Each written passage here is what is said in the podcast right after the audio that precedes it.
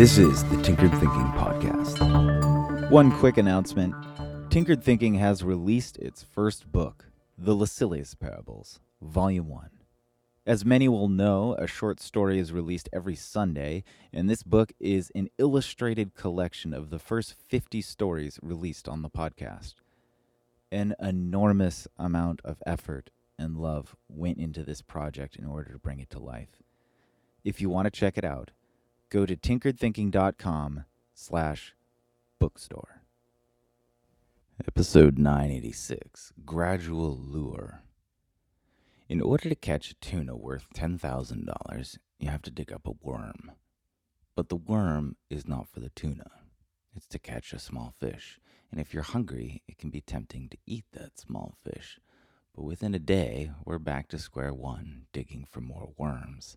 And the goal isn't to dig for worms, but to cash in on a ten thousand dollars tuna. In order to get that tuna, a man who knows how to fish and feed himself has to fish and endure hunger a little longer. That small fish takes the place of the worm on the hook, and it gets cast out to catch a bigger fish. And then perhaps that larger fish is large enough to eat some and also work as bait for an even larger fish. Eventually, we catch more fish than we can eat. We sell the extra and buy a boat. We catch even more, and with consistency, soon we're hunting tuna. This sort of gradual ratchet applies in many areas that we experience. Take learning. The beginning is always the most difficult, like catching that small fish and foregoing a meal in order to catch a larger fish. The first wander in a completely new field is usually confusing, frustrating, and anything but satisfying. But stick with it, and things begin to click. Eventually, we reel in our first little accomplishment in a new field. When engaging with a new field, it can be immensely helpful to try and design learning goals to serve multiple purposes, like the larger fish that is big enough to both serve as a meal and as bait for a larger fish. Take, for instance, someone who has just started learning how to code. Most of the online courses and tutorials teach something so basic and cookie cutter that it can't really be used for anything. They're just exercises. Unfortunately, it does require quite a range of knowledge to go from a blank text editor to something as simple as a personal blog. This is why platforms like WordPress and Wix are so popular. They allow people to skip the painful learning process so they can get straight to what they want. But someone who runs a WordPress or Wix blog is incapable of taking the further steps of, say, creating an app. But the individual who has gone through the confusing ordeal of creating a blog from scratch is far closer. In fact, the jump from a blog to an app is far shorter than going from zero to blog. And this is because knowledge compounds in the same way the return on those fish compounds. Once a basic knowledge and know-how is established, it's a bit like the day's catch always superseding the needs of the stomach, the extra now being sold off for cash. Let's say, however, our coder's app in mind is quite complex. It involves many new aspects that our coder isn't familiar with. Going for it can be a bit like biting off more than a person can chew and cramp up the whole process. Instead, this idea of the gradual lure is best used.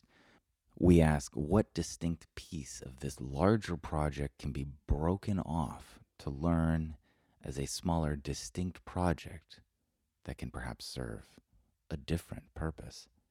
For example, let's say our coder's app will have to be able to make payments in addition to a lot of other complexity. Let's say our coder also has a good friend who is an artist and needs an online store. Suddenly, it's possible to spot a virtuous combination. Our coder can strike a deal with the artist friend. I'll build you an online store for a small cut of the profits. This sort of setup works well for both. The artist isn't fronting cash that may not be recouped if the store doesn't generate cash, and the coder needs to learn how to handle online payments. Even if the artist doesn't bring in any cash, the coder is still ahead, having ticked off an important checkbox on the larger app they have on the hunt's horizon. This is an aspect of learning that isn't addressed enough, mindfully chunking large endeavors to create a collection of productive accomplishments that combinatorially create the conditions for that large endeavor to come to fruition. Though each step in the process has the potential to create something tangible and useful, the most vital part of this process is intangible. It creates emotional stepping stones that lead to larger accomplishment. Instead of trying to make the impossibly tough hop from knowing nothing to making something complex, we instead build the path as we go, luring our own selves forward with boosts of accomplishment, fulfillment, and a curiosity about what's next.